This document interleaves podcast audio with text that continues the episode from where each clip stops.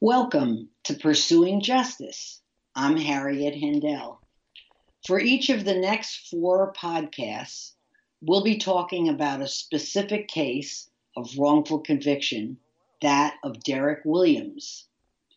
In addition to that case, I've invited two other guests.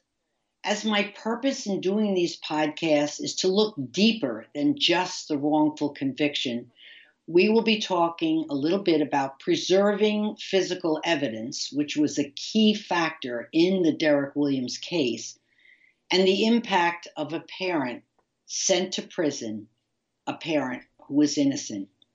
My guest will be a family member of Derrick's and our full-time social worker at the Innocence Project of Florida. So now what I would like to do is I would like to go over Derrick's case before we interview him. He will be our next guest for the next podcast. But in order to appreciate his case, my thought was I would explain exactly what happened all those years ago. And this case began in August of 1992. The charge was kidnapping, sexual battery, robbery, grand theft of a motor vehicle, and battery. The sentence that he was given was life. He was convicted in 1993, and he was exonerated by the Innocence Project of Florida in April of 2011, which makes that almost 9 years ago. He served 18 years of a sentence that he, of course, should never have served at all. The factors contributing to this wrongful conviction were eyewitness misidentification and what we would call unreliable science. And the place where this was Manatee County, Florida. Derrick was the 13th DNA exoneree thanks to the Innocence Project of Florida. Now that project has exonerated 21 men as of 2020. In 2011, he was the 268th person nationwide exonerated due to DNA testing. And now the total number, that means both DNA cases and non-DNA cases. As of today, the total number of exonerees across our country is 2,550. 502 people nationwide have been exonerated since 1989. That's due to DNA testing. A female victim arrived at her home on August the 6th, 1992, around 5:30 p.m. It was raining. She saw a black male, she was Caucasian, holding a white cloth standing on her porch about 20 feet away. As this woman got out of her car, the man forced his way into her car, put her in a headlock while punching her in the face, and drove her to a nearby orange grove. On the orders of the assailant, the woman got into the back seat and undressed. The assailant took off his shirt, forcing the victim to put the shirt around her head in order to block her vision. Then the assailant sexually assaulted her. He tied her up with her own pantyhose, exited the vehicle, and smoked one of her cigarettes. During this time, the victim untied herself and drove away in her car with the white cloth that the assailant had in his hand and his T-shirt in the back of her car. She left the man who had attacked her in the orange grove. Law enforcement collected numerous items in this case, including a rape kit from the victim, her clothing, her jacket worn during the attack, the pantyhose, debris from the seats and floorboards of the victim's car, as well as the shirt and white cloth. Despite DNA availability at this time, and this was kind of the advent of DNA, No such testing was done. The victim initially described her attacker as being between 5'6" and 5'8" in height, with a scar where his gut is. The description did not match Derrick Williams' actual characteristics. He is 5'11". He had a scar on his back. And the victim stated she didn't get a good look at her assailant and also did not see his back.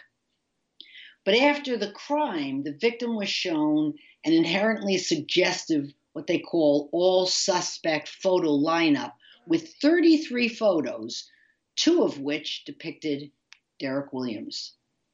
The victim identified Williams as her attacker. And after the two photos were removed, the photos of Derrick, laid out side by side in front of the victim, she spent 15 minutes studying them, and she chose Williams. The trial. At the trial, the state presented a three-pronged theory of prosecution. First, the victim unequivocally identified Williams as the assailant at the trial. The victim's description of Williams' height and the location of his scar evolved from her original description to match Williams' actual characteristics. She stated she had sufficient opportunity to view her attacker during the crime. So she contradicted her original testimony, as you can hear. Second, the prosecution offered testimony of a member of the Manatee Sheriff's Office. He stated he stopped Williams' Uncle Johnny in his blue truck driving back and forth in front of the victim's home after the attack. The prosecution used that testimony to infer that Williams had left a family barbecue going on at the time of the attack and was dropped off at the victim's home, and the uncle was waiting to pick him up, creating an opportunity to commit this crime. The prosecution presented evidence that Williams had a shirt similar to the attacker. The jury heard testimony of an analyst from the Florida Department of Law Enforcement that a hair of Negroid origin was collected from the shirt and could not have come from Williams. A witness who lived near the orange grove saw a shirtless man running near his home and couldn't identify Williams in court. He said the man that he saw was not wearing a short denim, I guess denim shorts, but long pants, contradicting the victim. The defense offered many friends, neighbors, and family members as alibi witnesses to establish that Derrick was at the family barbecue at his mother's home, and he was not wearing a T-shirt similar to the one at the scene of the crime left behind in the victim's car. These alibi witnesses stated that Williams briefly left the barbecue for about an hour, but after the crime had begun, more than 2 miles away. March 19, 1993, despite the questionable assertions in the state's evidence against Williams, he was convicted anyway. He was sentenced to 2 consecutive life sentences. Derrick spent most of his incarceration at Tomoka Correctional Institution in Daytona Beach, Florida. He kept himself busy working in industry, and in August of 2006, his sister-in-law wrote to the Innocence Project of Florida seeking help for her brother-in-law. He had then been in prison for 13 years. Throughout 2006 and 2007, the staff and interns at Innocence Project of Florida prepared the case. They asked the sheriff's office for the rape kit and other items of evidence, all collected before the trial, and that should have been retained in the Manatee Sheriff's Office. Thus began a 22-month endeavor to determine the existence of vital physical and biological material that could unlock the truth of Derrick Williams' case. The Innocence Project of Florida was able to locate the victim's pantyhose and the T-shirt left in the car, which were entered into evidence and stored at the sheriff's office. Finally, in February and March of 2009, the sheriff's office provided the Innocence Project of Florida of proof of destruction of much of the Williams evidence, including the rape kit and the hair from back in 2003 when the items had been destroyed. So they indicated that they had been gone since then. The evidence had been in a vault at the First Union Bank in Bradenton. The sheriff's office had allowed the evidence to get moldy over a 6-year period, and the entire contents of the vault, 3,600 cases, were cleaned out and incinerated. Now to post-conviction. In June of 2009, the Innocence Project filed a motion for post-conviction DNA testing in the circuit court, asking for some items to be tested that were still there. In March of 2010, the court ordered the testing to be done. On July 26, 2010, the lab in Ohio who had done the original testing issued a report. The DNA found on the shirt left behind was not Derrick's. The state refused to agree to any relief, instead insisting that Williams was the perpetrator and that his convictions should stand. Given this posture, on August 19, 2010, the Innocence Project of Florida filed an amended motion for post-conviction relief, asking the court to vacate Williams' conviction on 2 grounds. Number 1, newly tested DNA on the shirt excluded Derrick. And number 2, the sheriff's office unlawfully destroyed key evidence in violation of Derrick's right to due process under Florida and the U.S. Constitution. The state opposed the motion. An evidentiary hearing followed to resolve the matter. The Innocence Project of Florida brought in Derrick Byrd, a local attorney, as local counsel. A 2-day hearing began on March the 14th and 15th of 2011. The Innocence Project of Florida received a fax on March 29th from Judge Mark Gilner granting Derrick a new trial. The next day, state attorneys indicated they would appeal the ruling. Then, state attorneys called the offices of the Innocence Project of Florida in Tallahassee on April 4, 2011, to say they were withdrawing their appeal and dropping all charges. That night, Derrick walked out of Hardy Correctional Institution, a free man, reunited with his family. So that is the background to the case, and we will, of course, be meeting Derrick. But what I would like to do now, because the case centered around that key fit, what we call either biological or physical evidence, which was so important to have kept in a good condition, good state, preserved for the long haul in case of something like this. And it kind of got me thinking, and I didn't know the answers to the questions I had in my head, is what are the guidelines for keeping evidence across the country? You would think possibly that they were uniform, but you would be wrong. So I did a lot of research on this topic, and I certainly learned a great, great deal. So here is some of the information that I picked up. What do you think happens to key physical evidence after someone's convicted of a crime? Not necessarily someone who's guilty, but someone who happens to be innocent, where it's extremely important.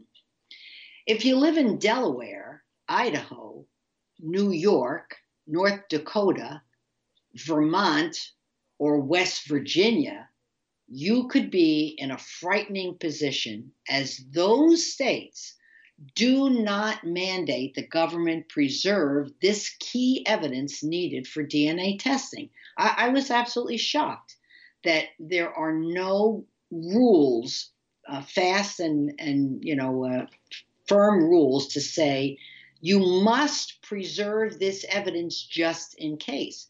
So I don't know what those states do with the evidence, whether they toss it or not, but they are under no ruling to keep it. 43 states have passed legislation that compels that evidence to be preserved upon the conviction of a defendant. Rules vary state to state in terms of a specific time frame, like how long you must keep the evidence, and also for which crimes. So some states are allowed to get rid of evidence between the conviction of a person and then a petition to retain the evidence, because then it makes way for more evidence that comes in, and many of these states cite storage space. We can't keep everything indefinitely. Biological or physical evidence is defined as skin, hair, tissue, bones, fingernail scrapings, teeth, blood, semen, or other body fluids.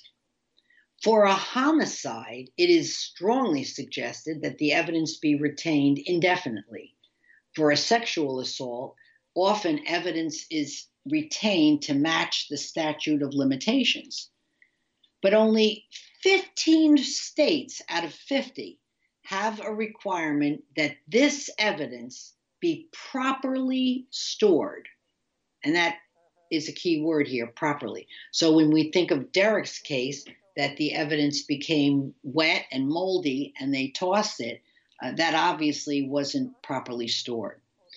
Then there are challenges, I hadn't thought about this, for what's called bulk evidence. So what if there's a mattress involved?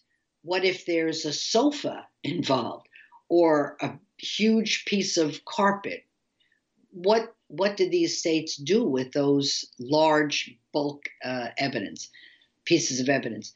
And only 8 states have guidelines relative to this type of evidence. In an article in the West Virginia Law Review in May of 2018 that I read about the preservation of evidence, it stated that prior to DNA in post-conviction cases, destroying physical evidence in closed cases was standard practice. According to this article, 356 people have been exonerated due to DNA in the U.S., 20 from death row. The Innocence Project in New York, the biggest project in the country, reports that 75% of its cases were closed due to lost or destroyed evidence. That's a pretty high figure. Despite the reliability of DNA evidence in post-conviction cases, criminal justice officials strongly oppose a statutory duty to preserve physical evidence, citing it's too costly. Well, here's a question for you to consider. Here's my reaction to that. What happens when that very evidence proves that the person in prison is innocent? The state has had to pay for that person's incarceration, and often has to pay for compensation for that person as well. So we are talking about thousands and thousands, and sometimes millions of dollars. Is that cost effective? So that's a question to think about, isn't it? 76% of all crimes, I didn't know this, are property crimes with no biological evidence. Only 1% of all crimes are rape and sexual assault crimes requiring a small amount of space for evidence. And we also know that 18% of rape kits are sitting on shelves, never having been tested. And 14% of homicide cases have evidence that is untested. So I certainly hope that you have gotten some background information on all of this. I found it very interesting to discover these things that I hadn't known before. I did want to talk about the impact of prison on children, but we're going to have a guest in the next few podcasts who will talk about the impact of prison on Derrick's family. I think we often forget that the family is sentenced along with the person who goes to prison. They serve a sentence too in their own way. So we certainly will address that. So I hope that you will stay with us for this series of podcasts about the Derrick Williams case, which took place here in Bradenton. And as I often want you to do is to please write to me at pursuing.justice5@gmail.com. I would love your reactions to the podcast. I would love suggestions. And if there is someone out there who would like to tell his or her story, that would be wonderful. Please write to me, and I promise you I will write to you, write back to you, and see if we can work something out.